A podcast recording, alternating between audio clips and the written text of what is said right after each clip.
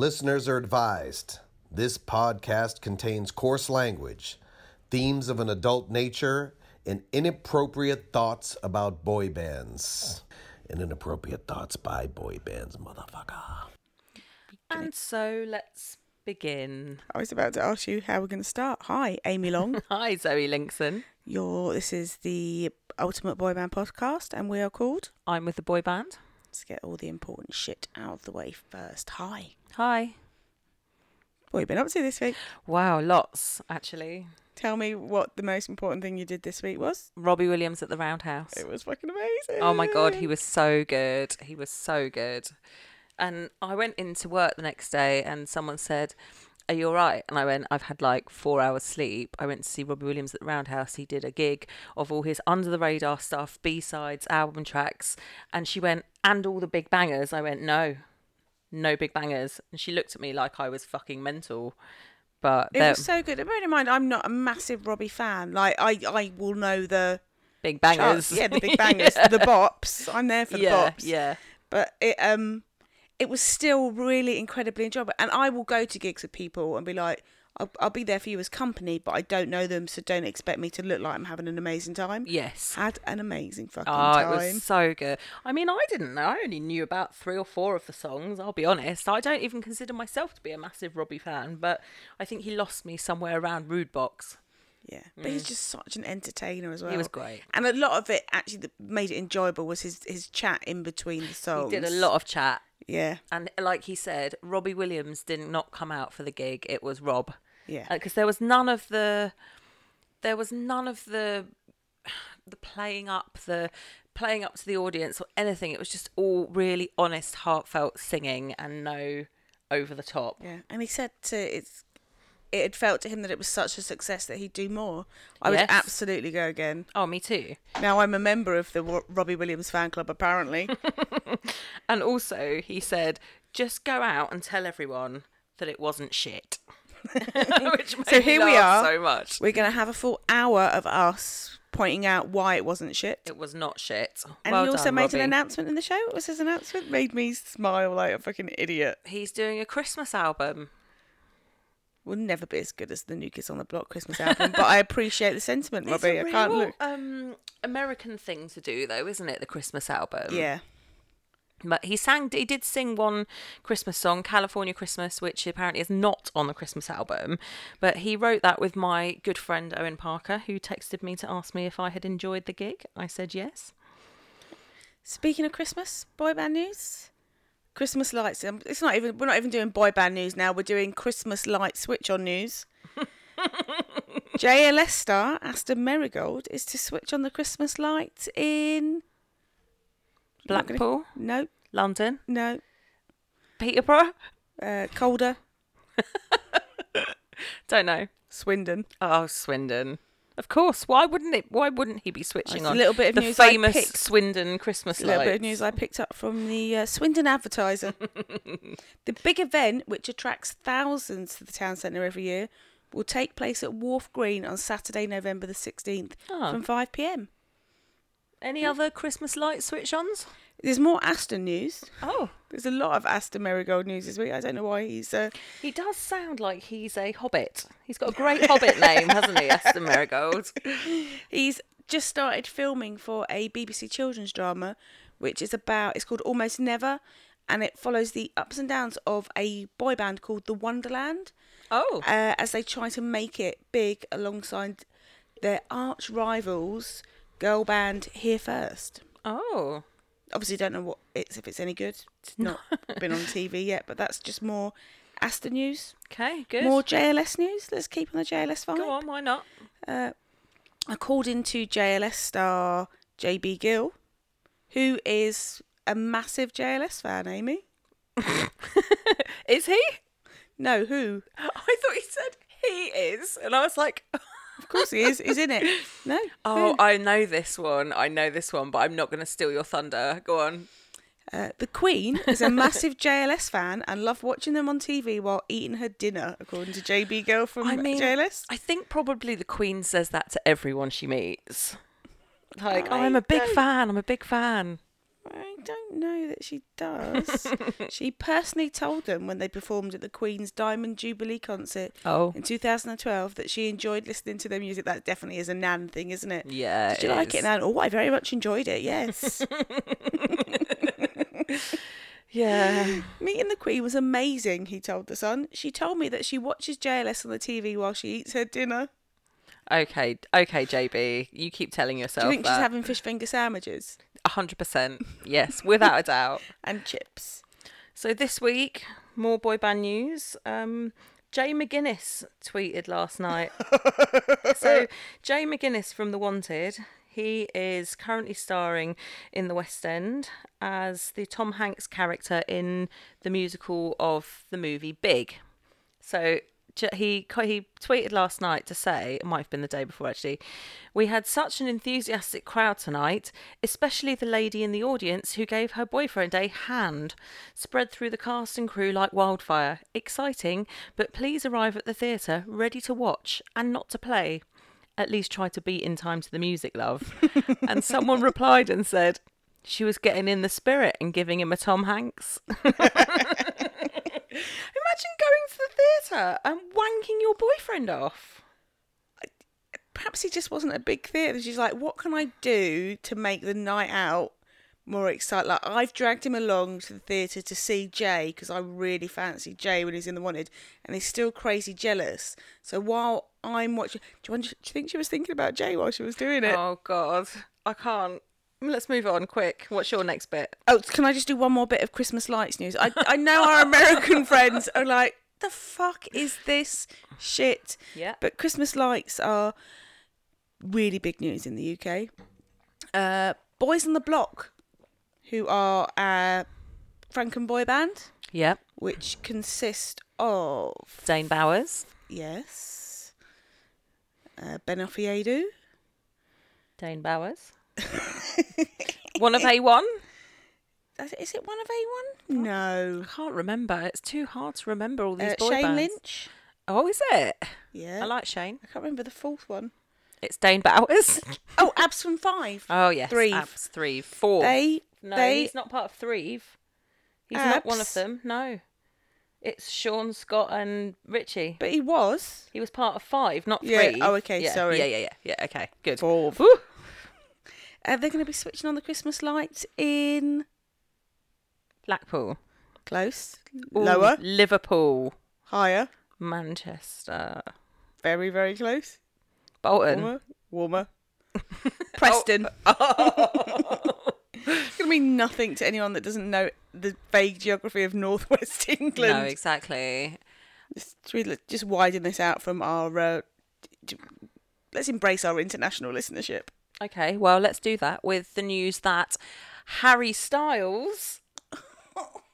He's released a new single. I'm going to make you put a pound in a pot every time No. you say the word Harry Styles. No, And by the end of the year, we're going to be able to afford that trip to New York we keep talking about. Harry Styles is Harry Styles might be the best boy band that there is. yeah, whatever. Ha- So, how many of One Direction have got singles out at the same time now? Well, Louis had one out not long ago. Oh my god, Niall Horan's, as we discussed last week, his new single is amazing. We I don't think we've got anything from Zayn or Liam at the moment. Okay, But so yeah, them. Harry's just dropped. I think they'd time it better, like to spread out the? No, but their fans are still quite young. So you think they'd go, okay, well you do yours this month, and then next month when they've got their pocket money, I'll do mine. don't really think any of the record companies give a shit about that. The new song is called Lights Up. It's fucking great. I mean, you can tell he's been at the mushrooms for sure. Watch the video.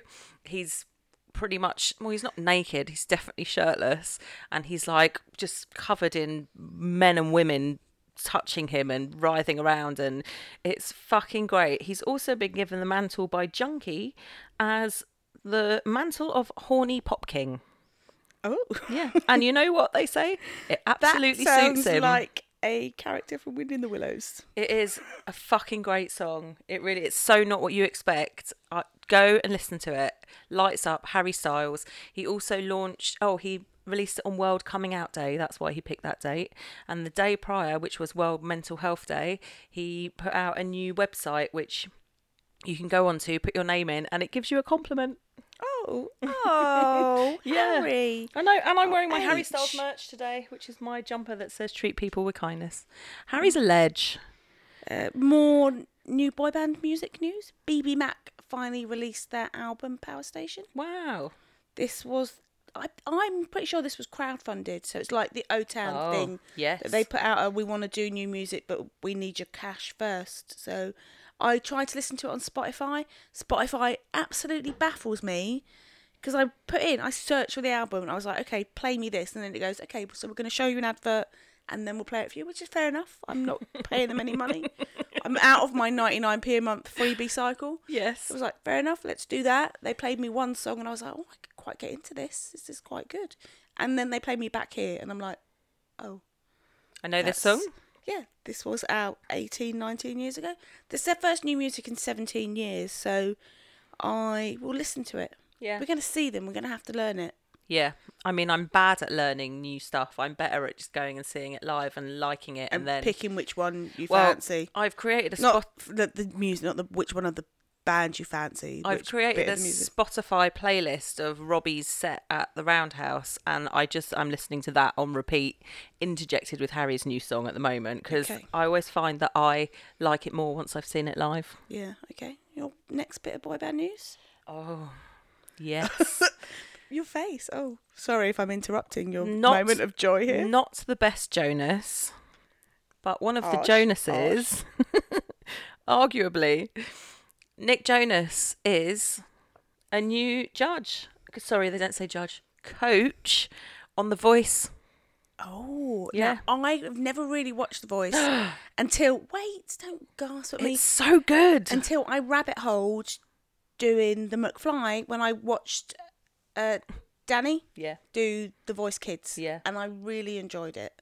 I love The Even though some of the kids were quite precocious and I'm I not know into- they don't watch the kids version. They've got real. there's loads and loads of uh, YouTube videos of the blind auditions, which let's face it is the best part. I don't watch it past the blind auditions, but it's so fucking good. And I've watched I watch it from well not every country because when they're speaking a language I don't understand, it is not as easy. But Joe Jonas was on The Voice Australia and obviously um, Danny from the script, who I love, was on Are the Voice, and it is just so fun. But Nick Jonas announced this on the Ellen DeGeneres show this week. Uh, she outed him actually. Was it on World Coming Out Day?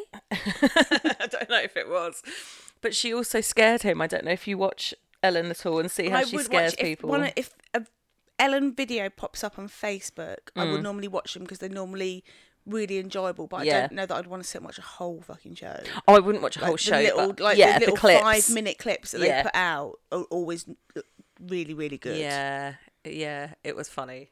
So sticking with the same era of family boy band, Mm. uh, Zac Hanson from boy band Hanson had a motorcycle accident on the second of October. Is he okay? He is okay.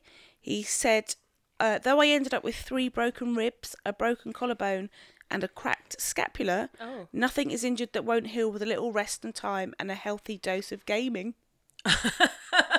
Such a boy response.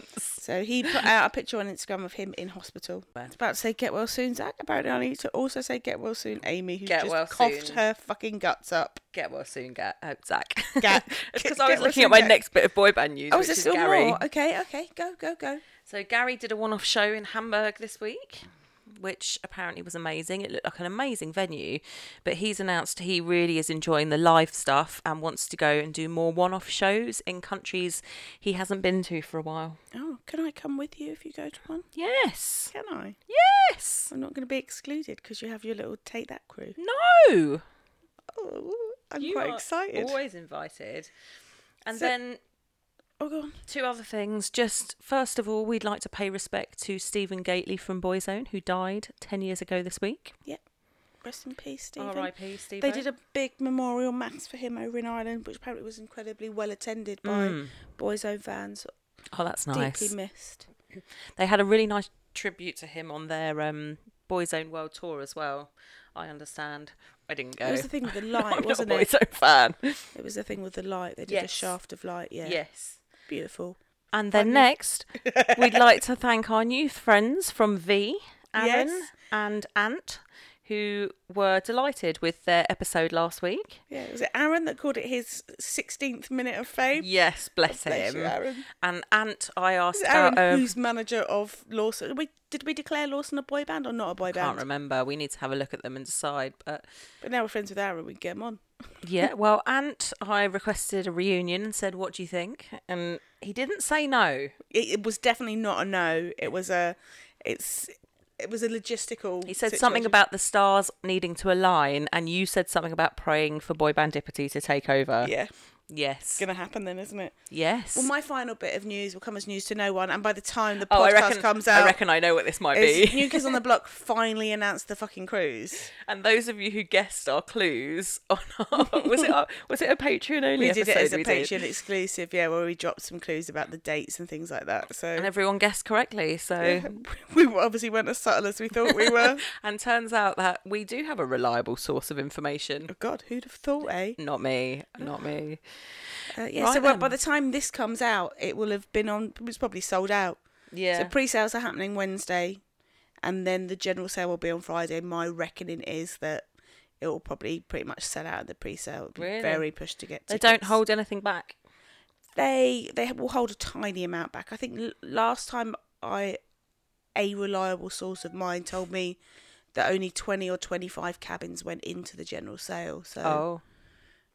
It was very oversubscribed last time. It was the tenth one, and they promised big things. So Did big It- things happen? it, they cruised. Yeah. Yeah, I mean, oh, so when you say big things, there was a cruise. yeah. So the biggest difference this time is that the cruise is happening at a different time of year. They're bringing it back round to the spring. So they've done it in October for I want to say three years. Yeah. might be four. Mm. Um, yeah. So they're bringing it back round to the spring now, which means it's going to be fucking hot as balls. Why? Why did they change it in the first place? Schedule. Good. Yeah, it's good. exciting. I, it's, there's been a bit of mixed emotions among my friends. A lot can't go this year, don't want to go. I think there's been such a huge gap since the end of tour and finally doing the announcement that a lot of people are in the trough, Yes. which is exactly what I mean. The I, momentum wasn't. I messaged on it exactly the same thing. I was like, I need you to get me excited because I'm just right now. I'm I've troughed, and had it come out sooner after tour, then people would have still been on a high, mm. and it might have been really, really oversubscribed. I don't know if perhaps people were the same as me. A few people that I've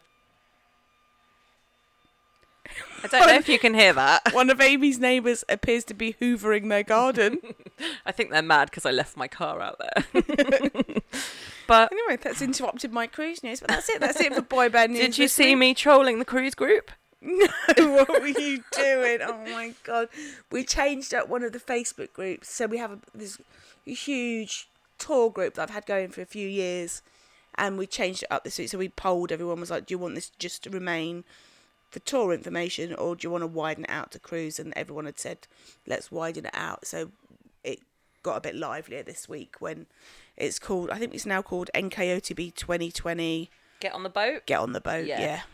So I logged into my main Facebook account that has been deactivated for months because I was looking for some videos and up popped your like it was mm. instantly after you had updated all the cruise stuff and one of the threads was anyone who needs a roommate comment here so I was like I need a roommate and I need someone to pay for me to get on the boat, and then not stay and I then not stay in the room for, with me and then I was like what I actually need is a sugar daddy If I'd seen you do that, I'd have blocked you from the group. fuck's sake no nobody lets me have any fun anymore Okay, Okay, that's then. it for news for this week. That It was is. Uh, fun. Some exciting bits in there. so next we're going to come back with our ultimate boy band playlist Yes. I haven't chosen one Oh, we best fucking get on it then. Then. can I put Harry Styles in Nope. okay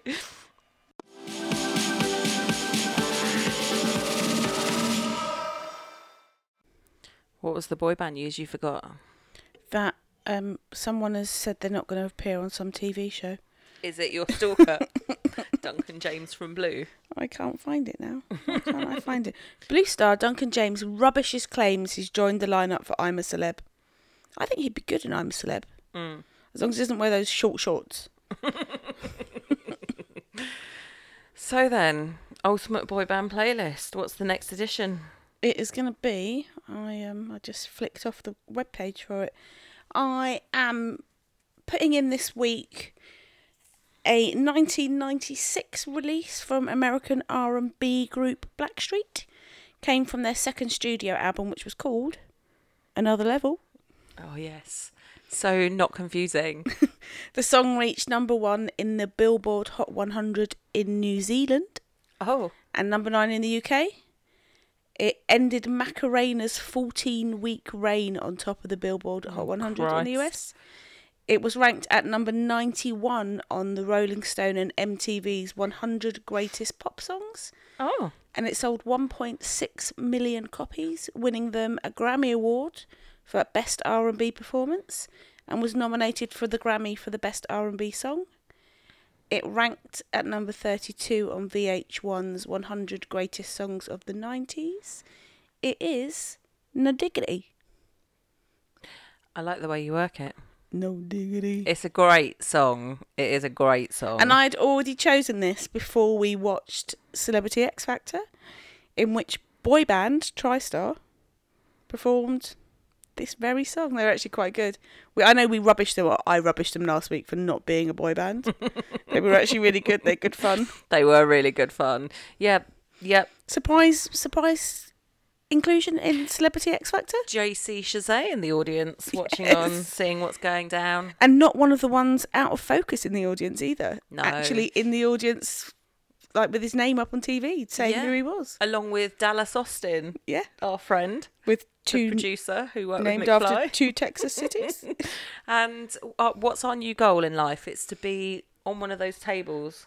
Our new goal in life is to be invited to be on one of those things, but in the background out of focus. Yeah, we don't want to be right at the front. Yeah, we'd like to be on the panel, but soft focus. Way down the back. Yeah.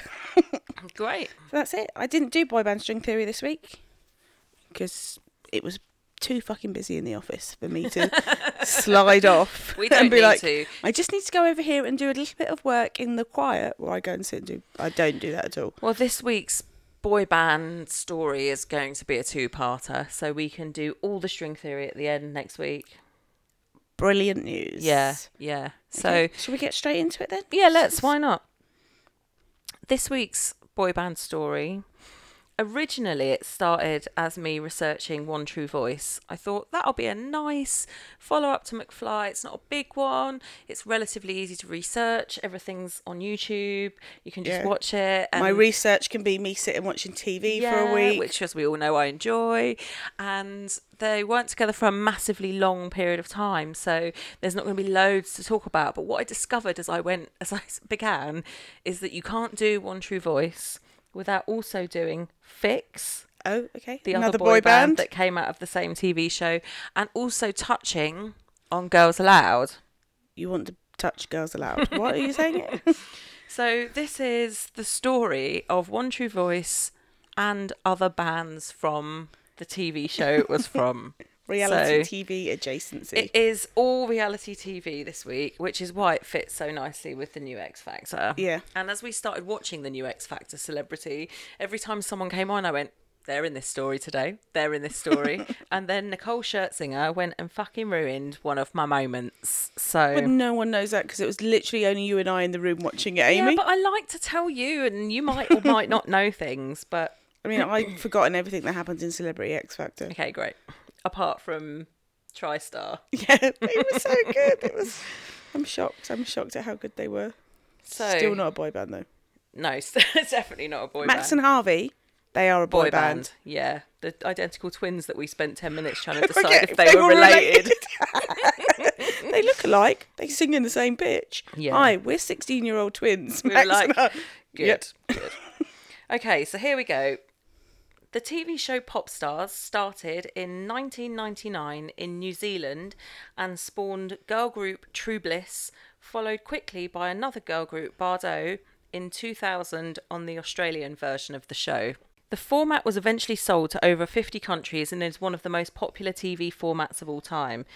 The show was the inspiration for Pop Idol, which dominated the TV along with Big Brother and Survivor for the next few years. So the early noughties Yeah. was all about that new reality TV thing, which we hadn't really seen before.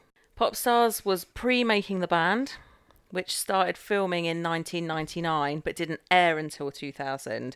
But don't worry, O Town, you're still the original reality TV boy Yeah, band. Still our OGs. uh, well, apart from the Monkees. Monkees not reality TV though, was it? It wasn't was a- reality TV. It was, a just drama. TV. Yeah. yeah, yeah, yeah. True. Popstars arrived in the UK in early 2001. It was billed as a documentary on the formation of a modern pop group. The first series of Popstars proved popular with audiences, and a second series named Popstars The Rivals followed in 2002, but used a vastly different format. What are you putting your hand up for? I have a question, but I think you're about to answer it. So you carry on, and then if I still have a question, I'll ask it. Okay. so Popstars The Rival um, did have a different format, which had been heavily influenced by the success of Pop Idol earlier that year. Side note, another follow up, Soap Stars used the original Popstars format to find actors for a new family in ITV's hit soap Emmerdale, but neither the show nor the winners' roles in Emmerdale were deemed a success. Oh, I don't remember. I don't I remember have that a vague either. remember of it. I don't remember them going into Emmerdale. So my question was: the first series, yes. that was solo artists. No. Okay. We'll what am I thinking of then? Pop Idol. Thank you. which I missed the first series of Pop Idol. I was backpacking in Australia. Oh, so I was going on about it. fucking backpacking. So in 2001, British talent manager and television television producer Simon Fuller, we've heard of him before, yes. he created the, the British television series Pop Idol. Would you like to borrow my teeth? the series was developed by production company Fremantle and was broadcast on ITV on the 6th of October 2001. Fuller, along with television producer Nigel Lythgoe, was inspired to create the series by the television series Pop Stars. The first series of Pop Idol proved to be more popular than Pop Stars, in part due to the chemistry of the judges and the, suc- the success of its first winner, Will Young. Okay. Pop Idol's success led to an interest for adaptations in other countries. Before selling the format, Fuller reached an out of court settlement with Popstars creator Jonathan Dowling, in which international versions of idols would be prohibited to use the prefix pop in their local titles. As such, the first country to adapt the format, Poland, named their version simply Idol. Idol was launched in 2002, months after the first series of Pop Idol ended. I mean, we all know that it just turned into like American Idol, Yeah. Australian Idol, like the the non-use of the word pop, pointless. What So- a strange thing to hang your hat on as well. Like, okay, like, yeah, still the format. Yeah. But you absolutely can't use the word pop. I know. You'd be so like, weird. well, okay then. It's so weird. So Simon Fuller, Nigel Lythgoe, and Pop Idol judge Simon Cowell attempted to sell the format in the United States in 2001, but the idea was met with poor response from major networks. Elizabeth Murdoch, daughter of News Corporation chairman Rupert Murdoch, persuaded her father to buy the rights for an American adaptation. The series, American Idol The Search for a Superstar, debuted on Fox on the 11th of June 2002. American Idol featured Simon Cowell as its judge, who proved to be popular among the, the American audiences. American Idol quickly rose to the top of the US TV ratings due to the popularity of the judges and its contestants, which were led by its first winner, Kelly Clarkson. Got it. So this would have been also right after making the band. Yes.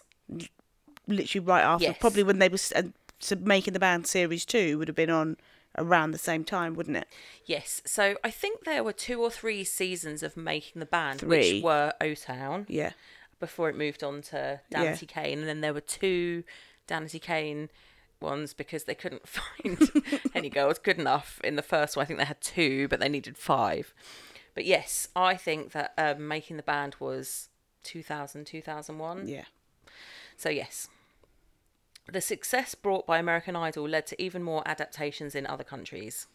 So that brings us to series two of Pop Stars in the UK.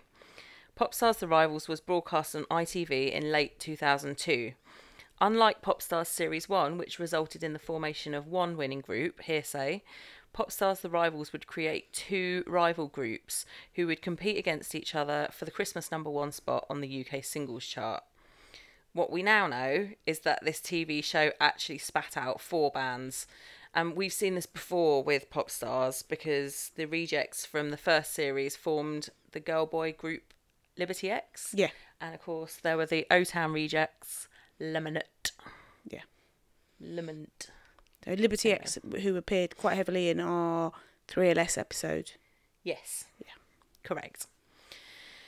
So note, Hear'Say, the boy girl group formed in the first series of Pop Stars, had already split by the time Pop Stars The Rivals rolled around.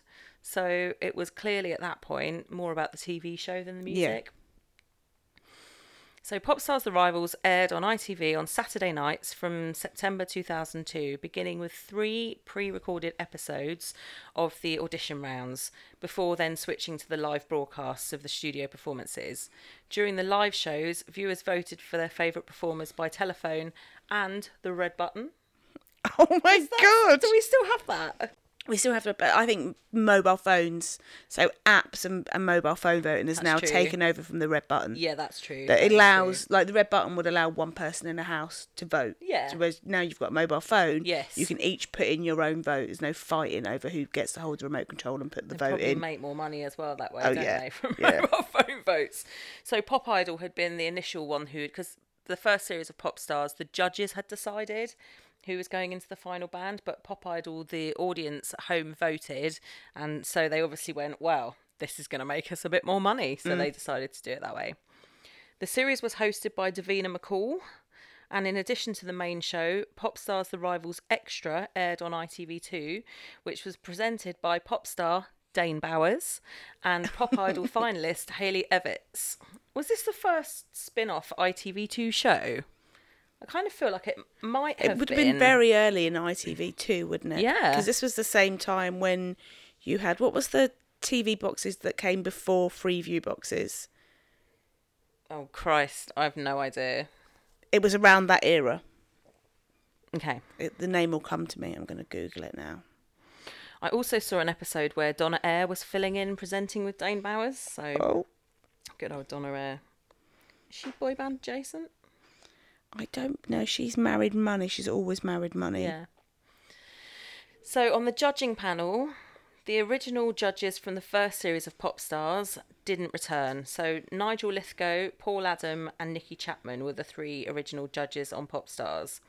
Nigel Lythgoe had left ITV to work with Simon Fuller at 19 Entertainment and became the executive producer of Pop Idol and American Idol although he had initially expressed an interest in appearing in appearing he also went on to become a judge on the US show So You Think You Can Dance which I always call So You Think You Can't Dance hosted by Cat Deeley close friend of Ant and Dec PJ and Duncan. and wife of Patrick Kielty who hosted Fame Academy so just tying all the reality shows together Nikki Chapman also went to 19 Management, where she managed the careers of Pop Idol winner and runner up Will Young and Gareth Gates, among others. Paul Adam turned down the opportunity to return because he was too busy working as a music exec at RCA Records. The Pop Idol judges had been Nikki Chapman, radio DJ Neil Fox, Simon Cowell. F, Doctor, Doctor, Doctor, Doctor X. So Sorry, Simon Cowell, it had been Simon Cowell's first public judging role, Pop Idol, even though it feels like he's been around forever. And Pete Waterman, record producer and songwriter who worked with Kylie Minogue, Jason Donovan, Rick Astley, and Steps, amongst others, as part of 80s slash 90s production trio. Stock Aitken Waterman. Sorry, I was busy googling. I missed my prompt. want to do it I again? like that. Mm, Do No. you want to do it again? Okay, Sorry. I mean, you can my just bad. say you can just say it, and I'll. Stock Aitken Woman. I'm going to stop googling because I can't find out what the TV box was called. I've still got a bill at home though, so I will go home Oh. and go through all my old Yeah, bills to do. find it. So the judges for Pop Stars The Rivals were announced as Pete Waterman, Chris Evans, and inexplicably, but presumably something to do with ratings, Geri Halliwell, who, as we all know, rose to fame as part of the Spice Girls and later had a ca- career as a solo pop star. I do not remember Chris Evans being Well, on it. Chris Evans, who had presented breakfast shows on BBC Radio 1 and Virgin Radio and The Big Breakfast and TFI Friday on Channel 4, later decided not to appear. Okay. So they then pr- approached Sharon Osbourne, Yes. but they ended up choosing Louis Walsh, who was a music manager who had represented Boyzone, Samantha Mumba, Ronan Keating, and Westlife, and who had been a judge on the Irish version of Pop Stars. Okay. So the Irish version of Pop Stars had also created a boy girl group called about- Six. I was about to ask you, did that spawn? I'm sure it also spawned a boy band at some point. I don't know. I only know about the very first Okay. one. Possibly.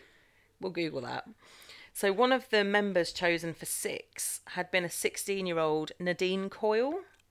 Yes. who lied about her age because they had to be over 18 and she got caught out in an interview when she had been asked about her birthday i swear to god this the video is the best thing i've ever seen the look on her face when she realizes that she's fucked up but hey m- more on nadine later so on to pop stars the rivals aka budget pop stars with budget judges Pete was involved to manage the boy band that would be formed and Louis the girls, and Geri was billed as an impartial, which basically meant giving rather insipid and non constructive comments mostly. I think my main issue with the judging lineup was that there was nobody kind of filling that head judge role that Simon Cowell Yeah. had or What's your general Nigel opinion Lythgoe. on Geri? Oh, I don't mind Geri, whatever. She's Yeah. a bit of a Stepford wife these days. Yeah. Mm. Okay. What's your opinion on Geri? I I flutter up and down. Like I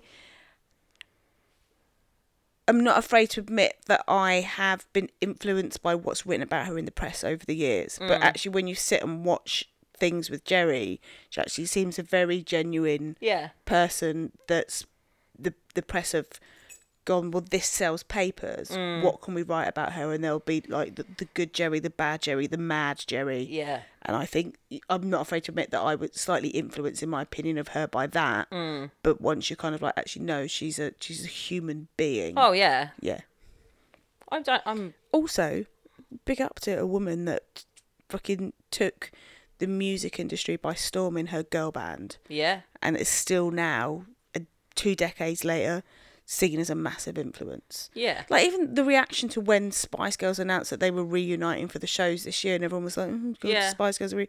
Fuck it, they sold out stadiums. Yes. You go and sell out your own stadium. Like you don't get an opinion on what the girl, the you know Spice Girls shows like until you're selling out your own stadium. Then come back to me.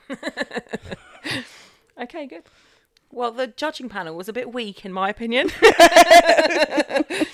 in the months following Popstar Series 1 finishing, so the five runners up had formed Liberty X, and they were actually enjoying more commercial success than Hear'Say.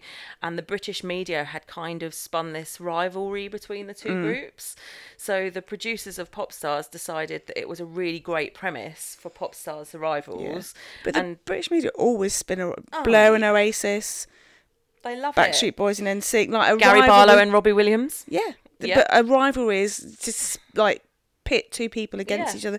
Even now, Liam against Noel. Yeah. Which, okay, is a thing, but Which is a thing. but completely fueled by. The media. Yeah. Yeah. And them on Twitter a bit. So too. what I'm trying to say is basically they've not come up with a genius idea. No, like it's been happening forever. Quite right. You've just clicked. So they they were like, oh, what better than to create two winning pop groups, a boy band and a girl group, and have a like a battle of the sexes to vie for the Christmas number one spot, which we've previously discussed was traditionally a competitive time in the British music market. Massive thing. Yeah. Massive. To fu- Nothing bigger. to further Fuck your Grammys. UK Christmas number one. To further the rivalry, members of the public were to select who would remain in the show by voting, as we had discussed. Um, and each week, the singer with the fewest public votes would be eliminated from the competition until five males and five females remained, and then they would form the two rival groups. Which could have totally backfired. Imagine if you it, they'd ended up with five baritones. Yeah, yeah. Well, Let's see what happens. so elements of Channel 4's Big Brother was were also used because they put the final 10 boys and the final 10 girls into a couple of houses and they lived together watched by TV cameras. Lou Pearlman. I can't find I can't find footage of that or e- easily find footage of that on um, YouTube other than the final 5 girls. Yeah. Which you'll understand why when we get to that. So the initial auditions began. Oh, initially they had asked people to send in videotapes, and but because of the demand and the number of people who had wanted to audition, they held open auditions as well. So they had auditions in London, Glasgow, Leeds, and Manchester, and they ended up having to turn away oh, because they they had ended up having to turn away lots of people from the original Pop Stars series. Mm. But from the open auditions they had after the the main lot of auditions, only two of the hopefuls advanced from the London open audition. Like it wasn't massively successful. There was a lot of you know hopefuls who couldn't really sing turning And up. did they use that footage? So was this was this at a stage where they would show the really bad ones? Yes. Okay. Yes. It, Gary talks about this in his book and says it was all about being nasty on the TV back then and the audience loved it and actually it was just fucking cool at Yeah. times. So so just over 100 contestants made it through to the next round of the competition. Dav- Davina McCall was reportedly offering sympathy to some who were ejected from the queue because they didn't look the part. Oh. And she's quoted as saying, It might be because of your look, but unfortunately, it is the business we're in. I would love to judge you, but I know nothing. But I can give you a big hug if it makes you feel better. No, Davina. Davina mentioned as well that Pete didn't really care what the boys looked like. He only wanted really good singers, which at the time she said was a really good tactic. Sorry, Dav, you ain't right. at one point during the audition shows, Pete Waterman throws a tantrum, refuses to be filmed, calls himself the star, and gets into a fight with Geri and Louis over a boy who looked great but was only mediocre sound wise. What a cock.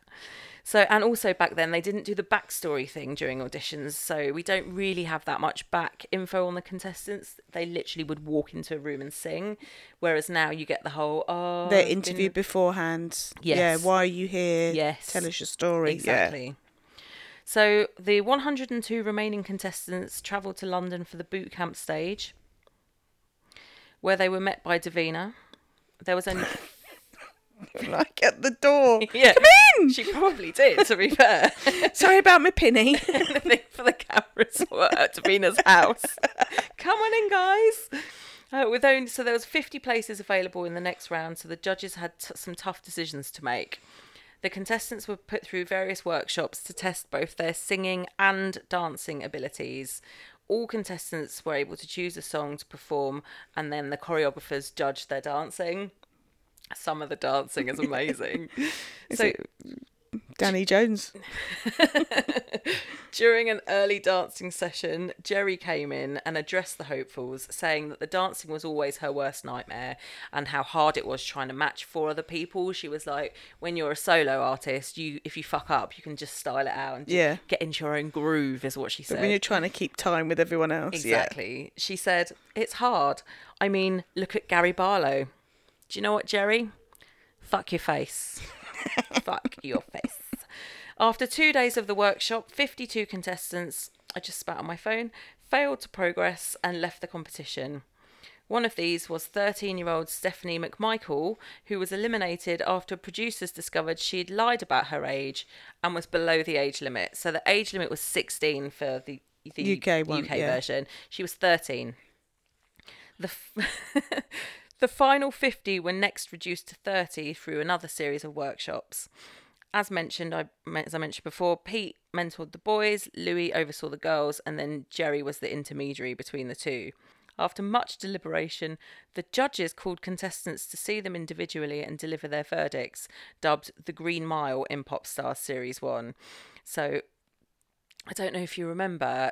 Did, uh, did you watch Popstars Series Yeah, so they'd walk into a room and the judges would be at one end of the room at a table and they'd have to walk up and sit on a chair Yes. to be told the verdict. Yes or no. And it was named after the Green Mile, the film. Yes, exactly. But on this occasion, they just walked up to like so the boys went in and saw Pete, and the girls went in and saw Louis, and were told. So then at that stage, all the contestants returned home, and there was thirty of them left in the competition. So fifteen boys, fifteen girls. The last two episodes before the live shows saw the final 30 being reduced to a final 20, with five boys and five girls being cut. So then the three judges were assigned contestants to visit separately. So they actually went to their homes and told them yes or no at that point. And then the remaining contestants would move into a house together for the live stages of the competition. The I've got a list of the eliminated artists, and there's a reason why I'm going to run through them because on the boys' side, Justin Webb, Sean Haven, Owen Doyle, Jacob Thompson, and Jeremy Metcalf. And on the girls' side, Kimberly Walsh, Pollyanna Woodward, Nicola Roberts, Annika Gavitas, and Charlie Houston. So those 10 were eliminated. So the 10 male and 10 female finalists were chosen. There was some controversy, however, as one of the finalists, Hazel, oh fuck, Kaneswaran, was forced to pull out because she was 10 days too old at the time of the auditions. Too old. Yeah. So they had to be between 18 and 24, and she had just turned 25. And her situation was further complicated by the fact that she was eight months pregnant. Oh yes, I remember this. Yes. Right. So her baby was due in the October, which was right after the live shows started. Kimberly Walsh, one of the girls who did not make the final 10, took Hazel's place for the live shows. A special half hour episode was broadcast on the 14th of October 2002 to show the changes, with Geri Halliwell informing Hazel of her elimination. I mean, Hazel knew it was coming, like, Yeah. she was really gracious about it all. And Louis Walsh inviting Kimberly back onto the show. Oh, and when he tells Kimberly, she's so sweet and she doesn't do any of the crying or the, oh my God, I can't believe it. She was just so happy. And it was just mm. really, I love Kimberly. I love her. She's amazing. So Hazel is the sister of Siva from The Wanted. And she now has a career as a, as a solo career in mm. music. She remained on good terms with Louis Walsh, and he asked her later to write songs for Jedward. I don't know if that's a favour or not, Louis, to be fair. so, another contestant quit the show, one of the finalists, 19 year old Nicola Ward. And I'm going to read you a short article that was in the Daily Mail at this time. 19 year old hopeful Nicola Ward announced she was quitting the show after ex- accusing the producers of exploitation. Nicola Ward, who beat 10,000 others to become one of 10 finalists, said, They are trying to make us sign our life away. The contract is outrageous. If we win, we have to sign up to an agreement which means they own us. They can use our faces on mugs or duvets and God knows what. And we will only get £1,500 a week for touring while they are raking it in. Pete Waterman, one of the show's judges, said, I wasn't surprised by Nicola's decision. She was too clever by far. one of the moment from the moment she walked in, she was cocky, sure of herself, so organised, and she had a row with Simon. She's just absolutely blown the chance of a lifetime. He added, to say £1,500 a week wasn't good enough is an insult to the public. 90% of the population would love £1,500 a week. If that's exploitation, I would take part in it. I mean, I, you can see both arguments. He's right. That a lot of people wouldn't be able to understand. Shit, fifteen hundred pounds a week. That's like seventy five k a year. Yeah. A lot of people wouldn't be able to understand it. But then there's the other side of the argument, which says you're going to be making millions and millions of, Right. or you potentially are making millions and millions of this. Why am I not getting an actual cut of that? Yeah, a percentage, Well, yeah. exactly. So Nicola Ward was replaced by Nicola Roberts, who was another one of the rejected final non-finalists, and she was informed on an episode of Popstars: The Rivals Extra that she'd made the final ten by Dane Bowers and Hayley Evitts. Yes, go on, Dane Bowers. The first live show, the first live live show, was broadcast on ITV1 on the 12th of October. So the final 10 girls, I'm going to run you through everyone's name very quickly and their age and where they're from. okay. Final 10 girls Lindsay Brown, 19, Salford. Emma Beard, 19, Northampton. Chloe Staines, 18, Chelmsford. Amy Kearsley, 16, Southport. Javine Hilton, 20, London. Sarah Harding, 20, Manchester. Kimberly Walsh, 20, Bradford. Nadine Coyle, 17, Derry. Nicola Roberts, 17, Runcorn. I feel like I'm doing bingo. and Sh- House. Cheryl Tweedy, 19, from Newcastle upon Tyne. I. And then the final 10 boys were Andrew Kinlochen, 23 from Hertfordshire, Peter Smith, 25 from Dublin, Nick, Uh, Peter. Nick Major, 18 from Halifax, Mikey Green, 22 from Manchester, Chris Park, 20 from Newcastle upon Tyne, Jamie Shaw, 17 from Cardiff, Anton Gordon, 19 from North London, Daniel Pearce, 24 from Ashford, Matt Johnson, 17 from North Wales, and Keith Semple, 21 from Larne in Ireland.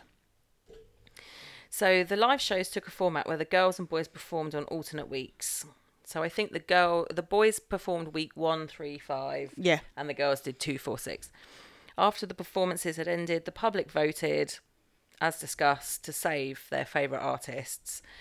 The live shows were broadcast in two parts, so there was the performance in the first episode, the results in the second, and in the initial episodes, the three contestants with the lowest number of votes made up a bottom three, and then they saved one and then Sing off, eliminated yeah. one.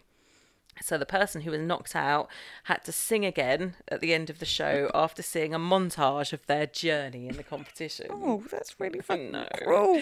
I know, but I kind of get why they did it. And half of them, whenever they get knocked out, they do a better performance Afterwards, after. yeah. They'll be like, let me fucking show you. Yeah, let me show you what you've missed out on, mate. So we're going to talk only about the boys because we don't need to know Boy about the bands. girls. This is about boy bands. Podcast called I'm with the boy band. The first boy to be eliminated by the public vote was Andrew Kinlochen in week one. When he was eliminated, the rest of the guys sobbed while he sang his last song, which was hard to little, say. little McFly, but Hard to Say I'm Sorry by Chicago, which actually was not the worst of all the boring songs they had to sing. Oh, the songs were so dire. Peter Smith withdrew in week three. He kind of flounced out on live TV for being too old. He was 25 years old, and the Dubliner confessed to presenter Davina McCall that he had lied about his age. can I just say, if you're gonna have age restrictions, ask them to bring a passport. Right. Like, Well- especially him. He's from Ireland. He's flown over. Like, he's not walked across the water. He's going to have his passport. He's gonna have him. some kind of ID on him in So- order to have got there. Contestants had to be no older than 24 at the beginning of July. And of course, Peter was the second contestant to leave because of his age. Fellow Dubliner Hazel had left after discovering she was 10 days too old. What she fuck? discovered. What the oh, fuck is it with the Irish? Like Nadine liars. Coyle had bullshitted her age to get into six. the band created in Ireland, and then oh, the, I swear to God, go and find the video of her because it is epic. And her searching for her passport that she has absolutely no intention of finding or handing over. It's Oh, so the fake cringe. look. she phones and she's like.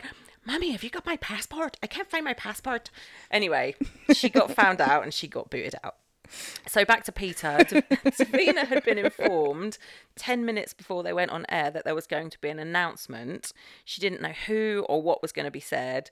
And then Peter steps forward. Oh, Davina, Davina, I've got something to say, as though he'd shot the king that he was leaving. It was just, oh, it was so awkward and felt really, really staged. And like the audience gasped, like in horror. it was just, it was ridiculous. So Anyway, he had said that Pete had been like a father to him, which is making me start to think that maybe Pete is a cult leader.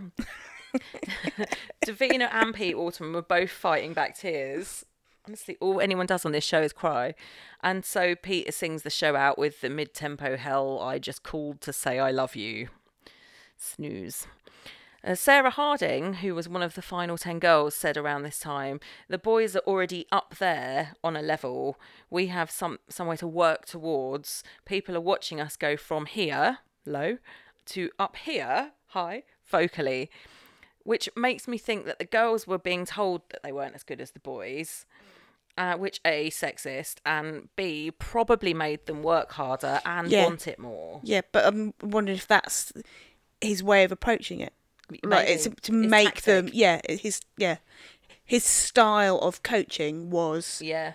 make them think that they're all right, but they've got so much farther to go, and I believe in them that they can do it, and they'll push themselves. Right. Nick Major, which is not spelt how you think it is, N I double K M A G E R.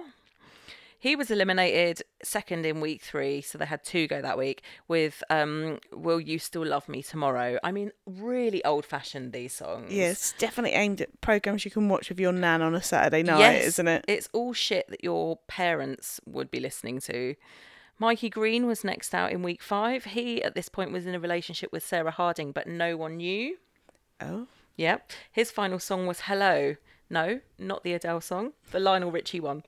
Hello. In the final live show before the final, the six remaining male and female singers performed. And I've pulled a little article off BBC News website. Waterman had said he feared a personality clash between the remaining six performers could wreck the group's chances of long term success. Five of the lads get on with each other and the other doesn't, he is reported as saying. There is a personality clash, not just with one person, with everybody. He declined to name the individual, saying that identifying him could lead to a sympathy vote among the public on Saturday. Do a fucking name him, Pete. So the final before the final took place over two weeks, a couple of weeks before Christmas. Um, so the boys went first on the 23rd of November, and then the girls followed on the 30th. And the bloody stage was transparent. Like I would been a, I would have been a disaster on that. I can't stay upright on solid ground, and those heels as well. No, no, no, no. The boys. The live songs were so boring. I mean, I know it was. I feel 2002. that I've, that you've really endured for this week's podcast. I I don't mind. Oh, it's just the live performances. The songs were so old. Like there must have been like an Ed Sheeran or a Taylor Swift or like when we were watching X Factor earlier, they were all singing current stuff. Yeah. Like there must have been something like that around they could be singing, but no. It was a constant 80s ballads, especially for the boys. Or the girls' songs were slightly better, but not ideal. So we're down to the final six. Geri mentioned that she had concerns about having two cute ones in the band with Matt and Jamie. I mean, they were both young and cute and short and Welsh. They yeah, because there's nothing the worse than having two cute people, like two. Fuck off, Geri. Yeah. Like, it's literally what boy bands are about. At Matt's first audition, he had been 16 and Pete had said he lacked maturity in his voice, but Louis had argued that Ronan was 16 when he first met him. Matt talked a lot about the stress of the competition and how brutal the cuts were. I mean, this cannot be good for anyone's mental health. At 16. Daniel said the same. He felt conflicted, being happy to get through each week, but then upset to lose friends because, of course, up until they're booted out, they're bonding, thinking they could end up in a boy band with these other people. Yeah, we could be working together for the next 40, 50 years of our lives. or five, as we've discovered in the boy band arc. so, meanwhile, Anton commented that they were hanging on to every word when Pete spoke. He said, You feel like he's going to say something that's going to change your life. And then it mean, cuts to Pete saying, The minute I'm not your best friend, your career is over. Oh, think of a lot of yourself, Mr. Waterman, don't we? cock. So, in the penultimate final, five of the boys went on to perform One True Voice, and five of the girls formed Girls Aloud. The first boy selected for One True Voice was Keith Semple. Easy. Keith was a great singer, plenty of talent, and he looked like he belonged in a boy band. Definitely my fave. Second, Matt Johnson, one of the cute, young, small Welsh guys.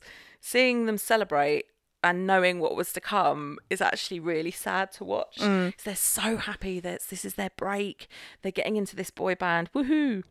Daniel was next. Again, obvious. Great singer. He wouldn't have looked out of place in Blue or another level. Elvis is loving this. oh, stretch. And then Anton, who was probably the best singer of the boys, but probably a bit too accomplished for a boy band. He was more of a kind of an R and B kind of vibe. Plus, he was tall, and next to teeny tiny Matt, he looked about ten years older. One of their first press pictures that they took. Bring your big brother with you. they put him on they were on the stairs and they put um, anton maybe one or two steps down so that they were all at the same height so the final boy in It's, the band what's the band? Was it Element? It was Element where they had to find a member had- that was six foot because the other, yeah. brian and um oh god i've forgotten his name but the two of them were really tall Yeah. yeah annie Kuiper was tall um matthew morrison So the final boy in the band was Jamie, the other cute, young, short Welsh guy, who promptly told Chris, the guy who was knocked out, I love you, man. I love you. I love you so much. So ultimately, it was Chris Park who was the last guy eliminated, and he said his farewell with something boring, I'm sure. Oh, yes, it was with a little help from my friends, which I admit is not the worst, but still covered, covered by Wet Wet Wet at one point. yeah. And um, was the theme soon for the the theme tune for the Wonder Years, wasn't it? Was it a Joe Cocker version? Was that with a little help from my friends? oh, I don't know. Anyway, also Chris Park looked a bit like Frank Skinner. Oh, Yeah. We'll do a side by side later. So, and with that, we'll never know which of the six Peter, Pete Waterman called a problem. No, never said it. I'm gonna go with the the little Welsh one. So the winning five boys were Jamie Shaw, Anton Gordon, Daniel Pearce, Matt Johnson, and Keith Semple. And the winning five girls were Cheryl Tweedy, Nadine Coyle, Nicola Roberts, Kimberly Walsh, and Sarah Harding, two of whom were subbed in. Yeah, I was about to say that. Yeah. It's two of the ones that the the experts were like, no, no, no, no. Yeah, hadn't made the final cut initially. So, as well as contestants being forced out for being over and under the age limit, ITV was met with controversy amid claims that the voting had been rigged in the girls' final. Do you remember Always, but it happens every year. Someone will ring up and can't get through, and then there'll be someone will ring the Sun on a Saturday evening. Yeah. And on a Saturday evening on a, a newspaper, like you work on a Sunday newspaper, generally very quiet of an evening. So that that one person complaining about their vote not getting through will get through to the news desk immediately. Yeah. And, and obviously, and also these high ratings TV shows sell newspapers, and it makes it look like your newspaper the next day is fresh as well. You're reporting on something that they know only happened last night. Right. That's right, yeah. It was claimed that viewers wanting to vote for Javine Hylton had been unable to register their votes, with some votes apparently being given to Sarah Harding in error. Hil- Javine Hylton missed out on the final spot in Girls Aloud, and Sarah Harding won it. Mm. So, London radio station Capital FM received complaints from viewers during their news bulletin, but Red Fig, the company who handled the voting, denied the viewers' claims. A spokesman for the show said they were also satisfied with the procedure. They have to have a judge. Like so, there has Yeah. there is an independent over, an overseer, like the lottery has. Yes. Because people are paying for these phone calls. There is Yes. someone that oversees the process and makes sure that it's like a, a normal fucking election. Yeah. There is, you know, an overlooker. Yeah. There has to be. So on to the final final. The two bands had been formed, they revealed their names and their images, and then they came on to perform the songs they were to release. So One True Voice appeared dressed like old men. Nothing current or modern about their beige look or sound or choreography. Who was choosing? So mentor was Pete Waterman. yeah. Okay. The five rejects were sat in the audience and they seemed to be watching on relieved that they weren't singing this song. Or wearing those outfits. Sacred Trust it was called, which was a mid-tempo a mid-tempo Bee Gees song. Literally nothing remarkable. It's not quite the first Boyzone performance, but it's not far off. Like it is really painful to watch. And then Girls Aloud come out in like black black leather and pink boiler suits and heels and performed their first song, which admittedly had a very shaky vocal from Cheryl Tweedy on Stay Another Day, mm. a cover of the East 17 song, because Christmas and double A sides. Although, in true Louis Walsh fashion, they were sat on stools for the first verse and chorus before standing up and walking forward. And I'd also like to point out they had very straight hair and thin eyebrows, so that was clearly extremely fashionable at the time. 2002, honestly, the, the Should advent of we go for it? GHDs. Should we go for it? Straight hair, thin eyebrows. No. Okay. Oh, and Nadine Coyle outsings Cheryl by a country mile. She is by far the best vocalist and also Louis' main focus throughout the entire series. There was no way Nadine wasn't going to make this band with Louis in charge. Yeah. No way. But then he's he had a pre-existing relationship with her, so it's kind of understandable. she she's also dance. Irish. She couldn't dance. In the dance rounds, he was coming in going, How's she doing? Like, he wasn't Yeah. even looking at anyone else. How's she doing? And everyone knew he meant Nadine. So after the break, we're back to One True Voice with After You're Gone, written by Pete Waterman, Steve Pearce, and Mick Parker. It's just boring. I mean, I would describe describe it as pleasant at best. Lift, Um, lift music, elevator music. Mm, well, it had a classic key change. Oh. I'll still be loving you being the central theme, and no boy band dancing. Oh no. Worth noting as well, during the final, Louis was called the young one. I mean, I suppose next to Pete, sure.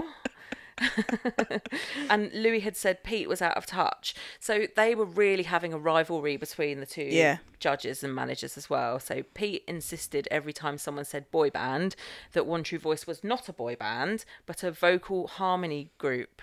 Yeah. Which is what a boy band is. Yeah, okay, Pete. Louis argued back, they're a boy band. He wasn't having it. they're a boy band. Pete said of Girls Aloud, it was obvious they were looking for looks and style over great voices, proving that despite being a king among kings during the Stock Aitken Waterman days, he knows nothing about putting a group together. Louis retaliated by calling One True Voice a tribute Westlife band and saying he didn't think they had the X Factor. Louis said, Blue and Westlife are safe. I don't think these things are going to take, these guys are going to take the crown. And he was right. Geri said she thought it would be easier for the boys because the people watching were lots of little girls, proving that despite being in the biggest girl group ever at that time, she doesn't have a fucking clue what she's talking about. No. It didn't mean the boys were better than the girls, that there were lots of little girls watching. And Louis uh, was constantly saying, like, the boys were out of touch. Pete accused the girls of not singing on their record. And if the Spice Girls did anything for young girls by music, it was give them something to aspire to be. Correct. Come on, Geri, you're an actual Spice Girl. Yeah, you actually created it. You lived it. yeah. fuck's sake. And then Girls Aloud burst onto the stage with the sound of the underground, and there was just no contest. That song was always amazing. I remember the first time hearing it. Yeah. And I believe I was working in the office, so I would have been on. I want to say the Sunday Mail in Scotland at this time. Yeah. But I remember like just the stunned, like, what the fuck? Whoa. Yeah. Yeah. because it was all so like Can we watch the and- final after we finish doing this, the part one? Yes, can we we, can. sit and watch the final? Yes, Thank you. I mean, I've only seen it about five times this week already. Just, uh, just the songs. we don't have to watch. Yeah, Yeah, carry no, on. It's fine. Uh, I have to say as well that I've never agreed more with Louis Walsh than I did during this show, and also I get I get the impression that because of the assumptions made about the boy band winning out, the girls did that thing that a lot of successful women so often do. They kept their mouths shut, they worked their asses off, and they crept in stealth-like to steal the prize. Sound of the Underground was their secret weapon. It was written by Brian Higgins, Niara Scarlett, and Miranda Cooper. Xenomania. Correct. Uh, originally for Scarlett and Cooper's own girl band project, then Samantha Mumba was going to record it, but she chose a different song to to record. Didn't sound very Samantha Mumbery. She was a little more R and B ish, Right. wasn't she? So finally, Louis Walsh chose it for Girls Aloud, and the song was later referred to as a defining moment of the decade musically. Yeah. I, yeah. A month after Girls Aloud and One True Voice had been formed, ITV broadcast a special show to reveal which of the two groups, if either, had made it to number one in the UK singles chart. The show connected with Neil Fox at the Pepsi Chart Show studios, Doctor F. Doctor Doctor. where he ran down the top 10 singles before revealing the act that had charted highest. It's kind of like we do at the end of every week. exactly. We should have the boy bands call in to see if they've made it to number one. And we could Have also. Have you knocked all the Eurovision boy bands out of the top fifty? Is this the week? Well, Girls Aloud were the lucky ones, and their song Sound of the Underground reached number one with first week sales of around 213,000. Well, yeah. Okay. Sacred Trust slash After You're Gone, the double A side from One True Voice, went straight in at number two, having sold approximately 147,000 copies, which actually wasn't a bad effort. The week before, Blue had been number one, uh, selling 85,000 copies of their song. The song with Elton John, Sorry Seems to be the Hardest Word. Meanwhile, another Pop Stars The Rivals act, the Cheeky Girls, charted at number three, proving that in 2002 you could release any sort of utter shit and it would end up in the charts with enough TV exposure. so we're going to leave it there for this week. So, End of part one. No end of charting. part one. No, we're not going to chart them. We're just going to come back next week with part two and see what happened after the TV show. Okay. This is the end of this week's podcast. Then we've got no. We'll be back right after this. Uh, any thanks? You got any thanks to do? Yes, YouTube. YouTube. Actually, there was. Uh, there is. Let me find my notes. There's an account on YouTube by somebody called Annie Sugar, who put all of the pop stars the rival stuff on. I think she must be a Girls Loud fan because there was lots and lots of Yeah. Cheryl stuff as well, and that was that was the the easiest thing for me because there was there must have been at some point a recap show so that I didn't have to watch every single week in Yeah. full, and it was probably about two hours in total, and it pulled out all the Important bits. important parts. Yeah, so thank you to her. Uh, BBC News Digital Spy. We'll come on to the other ones next week. Okay, so thank So, you yeah. very much for listening to this part one of. Shocking to me that Amy wanted to do reality TV boy bands because she's been so dismissive Mm. of the part of the charts where the reality TV boy bands appear. It's true. I'm only interested in the successful ones. So obviously, One True Voice. No thank you- spoiler here. thank you Are going to be one of those. Listening, uh, you can get in touch with us on our social media. We're on Twitter at the Boy Band Pod. We're on Instagram at I'm with the boy band. We have a Facebook group. We have a professional, formal uh, I'm with the boy band. And then there's our discussion group, which is more I'm with the boy band. Or you can email us at The boy band pod at gmail.com. If you're enjoying what we're doing, we appreciate your support. We do have a Patreon campaign where you can give us as little as $2 a month, which just helps us with our research and paying for all our petrol and stuff to drive backwards and forwards, all the little incidental shit that comes with running a podcast. You can find that at www.patreon.com forward slash boyband. And we also released a Patreon only episode. Was it last week? It came, yeah, it came out Monday. We might we might ping that out to the wider audience once all our Patreon Yeah, people have, I've had a listen. have heard it because it's it's quite a nice one. Okay, so thanks for listening. Come back next week to find out who is uh, going to be threatening McFly to the crown of the ultimate boy band in our chart. But remember, It's not the boy band that falls at the top of our chart. That is the ultimate boy band. it's the one that was there for you when you needed them the most. And got you from there. To here, Boy band you later. boy band out.